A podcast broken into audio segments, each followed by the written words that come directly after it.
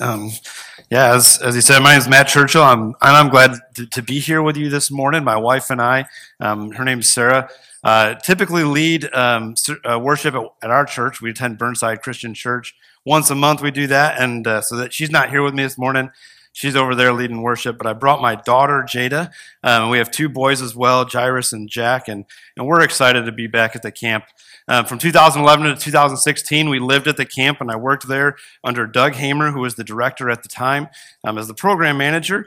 Uh, we moved to Southern Illinois, and then about a year and a half ago, moved back to this area, and now we're back at the camp.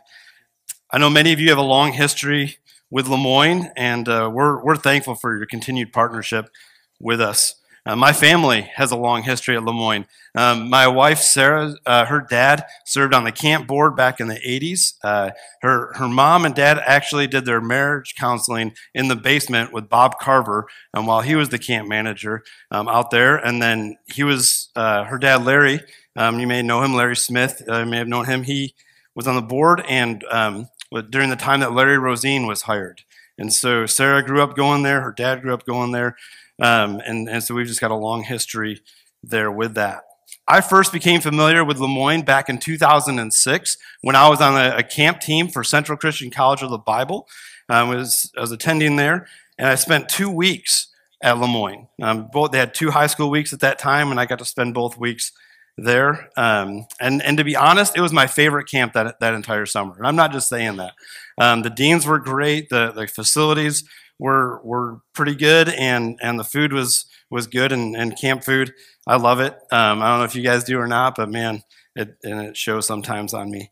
Um, but but the first time I stepped foot on those grounds, it it became obvious that Lemoyne was a special place. And first impressions are, are kind of funny sometimes. And sometimes first impressions really matter to us. You know, if you show up at a restaurant and it's dirty, there's dirty, you know, tables everywhere. The, the, server comes up and they may have stains on their shirt or, or they just look very disheveled or whatever. You know, you may question whether or not you want to eat there. Uh, on the other side, you show up to like a church service and you're greeted by a friendly, friendly face, uh, some nice coffee, and you know you may want to return. For, so first impressions are, are often important, but sometimes they're a little misleading. Have you ever met someone that you think is a pretty great person only to find out that, that they're not? When you first meet them. Or, or maybe you thought you met somebody and you, you didn't really like them for a while, but after you got to know them, uh, you realize they're actually a pretty, pretty awesome person to be around.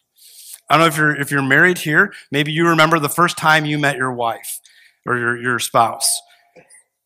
My wife and I, we, we have different stories of how and, and when we met, actually. Um, as we've visited with different people over the past, you know, the conversation comes up about how did you guys meet? And we, we tell two different stories. Uh, she claims she claims that when, that we met when I was on camp teams.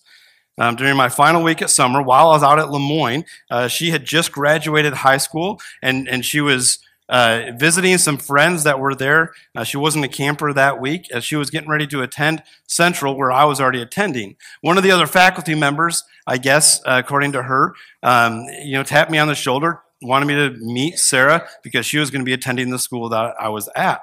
And, and so according to her, I, I turned around. I had long curly hair at that time. And, and she said I just kind of floated through the air and my bright blue eyes caught her attention. And she was like just, just awestruck. Um, and I said, Hey, and then turned back around and started talking to the people I was talking to or doing whatever. I don't remember it. I disagree with her. I don't think that's when we met. In fact, I think that we met because she dated my roommate in college. Uh, and, and him and I, we didn't really get along very well. Um, and, and they dated, so we kind of saw each other a little bit. We had some mutual friends. Um, we'd hang out every once in a while. But then my roommate didn't come back to college, and they broke up, and Sarah and I became friends. And so that's how I claim that we met. Um, and so, it, you know, those, those stories are, are interesting, how we can encounter people and have different perspectives on how it went. I want you to stop and think for a moment about a time that, that maybe you've met someone, and that someone being Jesus. Maybe it was the first time that you heard about God. Perhaps you grew up in the church and, and you've always remembered hearing about Jesus. But when was that first time that you realized that you had a need for a Savior? Think about it. Who was there? How did you, you feel? I did not grow up in the church or, or in a Christian household. Both of my parents are now believers, but, but that wasn't the case as I was growing up. Uh, in, in, fact, it, it was like the farthest from that. But one summer, a friend of mine invited me to go to summer camp. I was living in, in northern Michigan, and, and like Nate, we had about a two, two and a half hour drive to, to the summer camp. It was called Pleasant Valley Bible Camp in East Jordan, Michigan. And I loved it. I loved camp. At camp, I, I went there. There was a pond to go fishing. There was miniature golf. There was open gym. There were crafts. Uh, every year, there was a softball league that the cabins um, competed against each other in. There were go karts and there were girls. I mean, it couldn't get any better for me. Like I, I absolutely loved it. Um, the camp that I went to, um, it, it, was it was a small um, camp, but it but it was great. And one summer, I remember being there in junior high. I was sitting in a chapel service one evening, and for Pleasant Valley, at their chapel service, everybody had to dress up. You weren't allowed to wear jeans. You weren't allowed to wear shorts. You had to wear dress pants and a dress shirt. Um, I remember sometimes the, the counselors would let us borrow a tie. The girls had to wear like skirts or, or dresses. And it would get it would get kind of cool in the evening. It was it was an open chapel. There was there were screens on the sides to kind of help protect you a little bit from the mosquitoes. And it always happened that the sun would begin setting kind of through the woods. You'd walk through the woods to get to the chapel. The sun would be setting, and it was just kind of this beautiful scene. And I remember sitting there one evening as as the wind, uh, you know, the cool air kind of picked up a little bit, and the speaker that week was a ventriloquist. So he had a puppet, and he would he would share and he would get us laughing at different times, and then he would share from God's word um, about about God's love for us.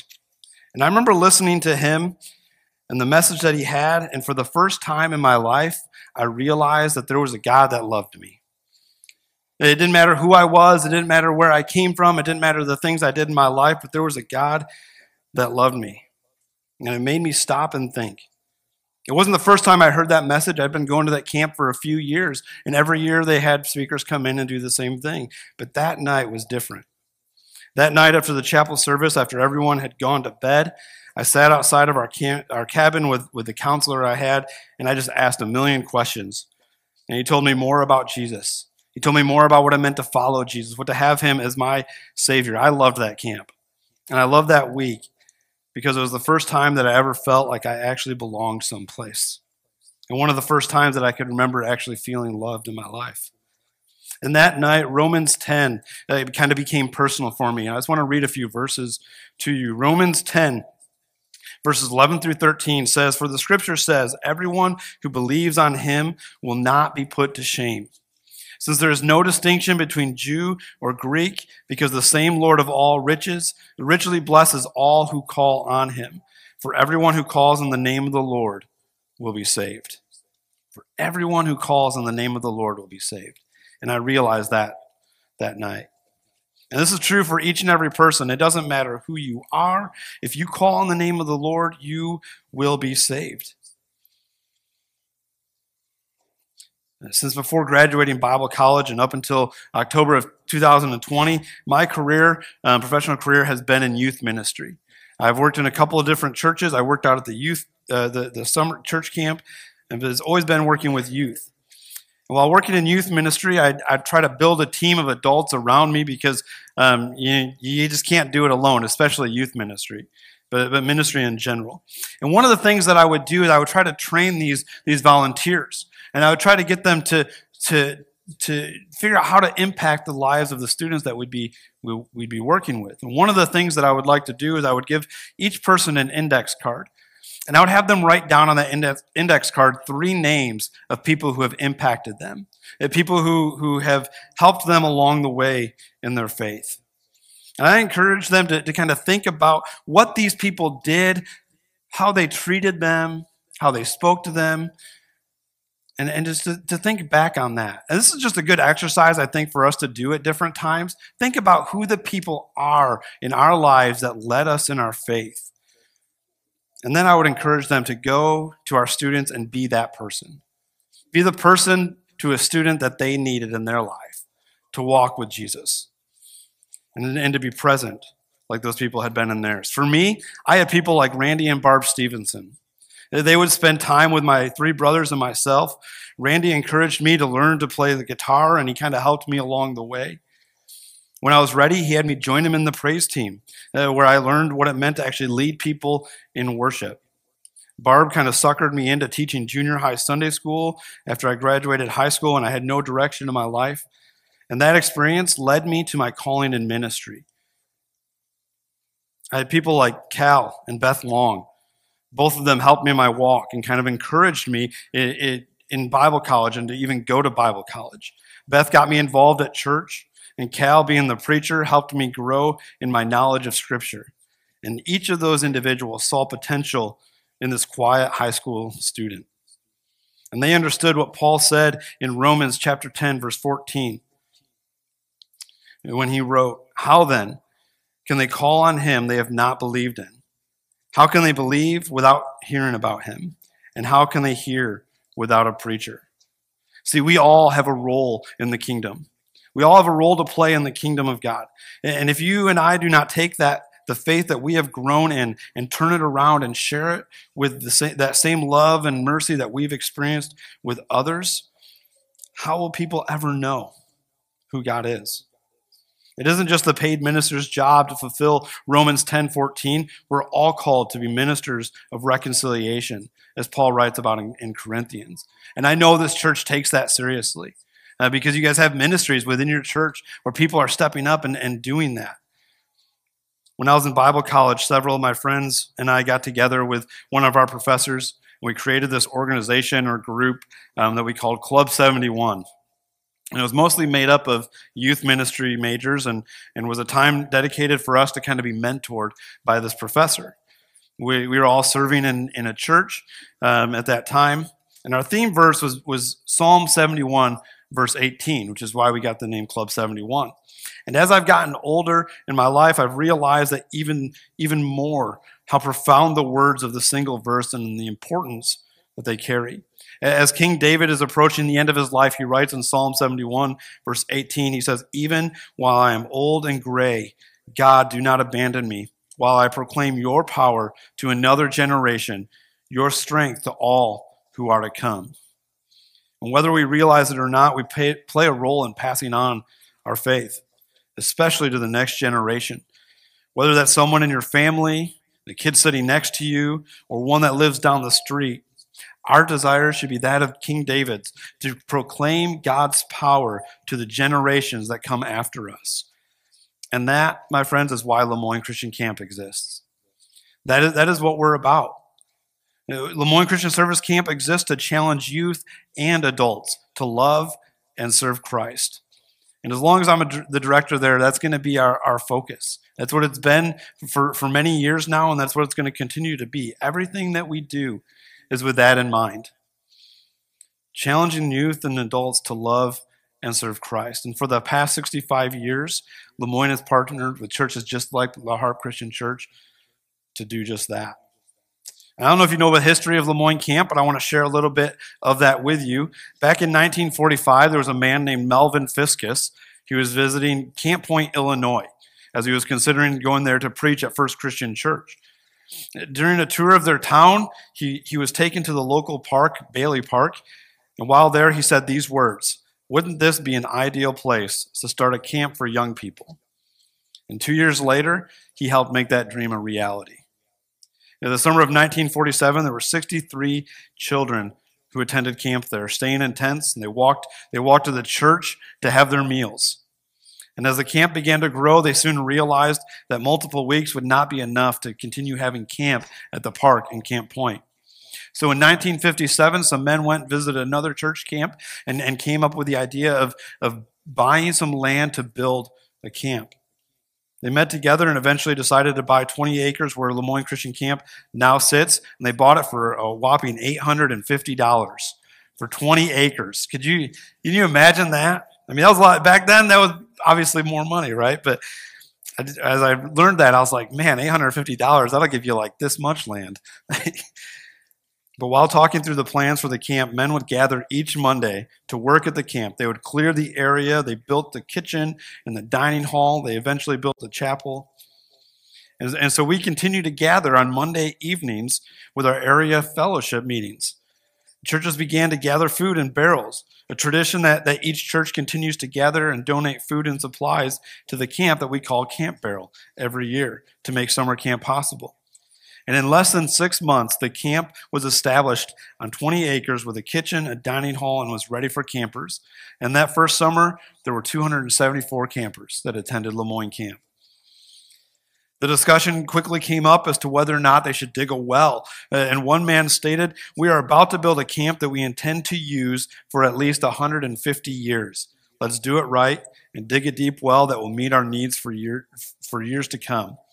And we're not quite halfway there to those 150 years yet. But the groundwork has been laid and is continuing to be built upon so that we can, we can continue the ministry of Lemoyne far beyond 150 years. And as we enter into that 65th year of ministry at the grounds of Lemoyne Christian Camp, you know, we're facing some challenges, I'll be honest with you, that require our churches to work together once again. In 2016, the camp was able to build these, these new cabins. Each cabin has its own bathroom, heat and air conditioning, and a storm shelter, uh, making camp safer for campers and visitors. That's a far cry from where it started in tents and, and then block buildings. But with that, the camp incurred some debt. And your camp board has made a renewed commitment to paying off that debt and ensuring that Lemoyne can be around for many years to come. And I know that as a church, you guys have committed uh, to and made a commitment to the camp to help with that. And I'm so thankful for you, and I'm thankful for that commitment. Because Lemoyne does not exist without our member churches.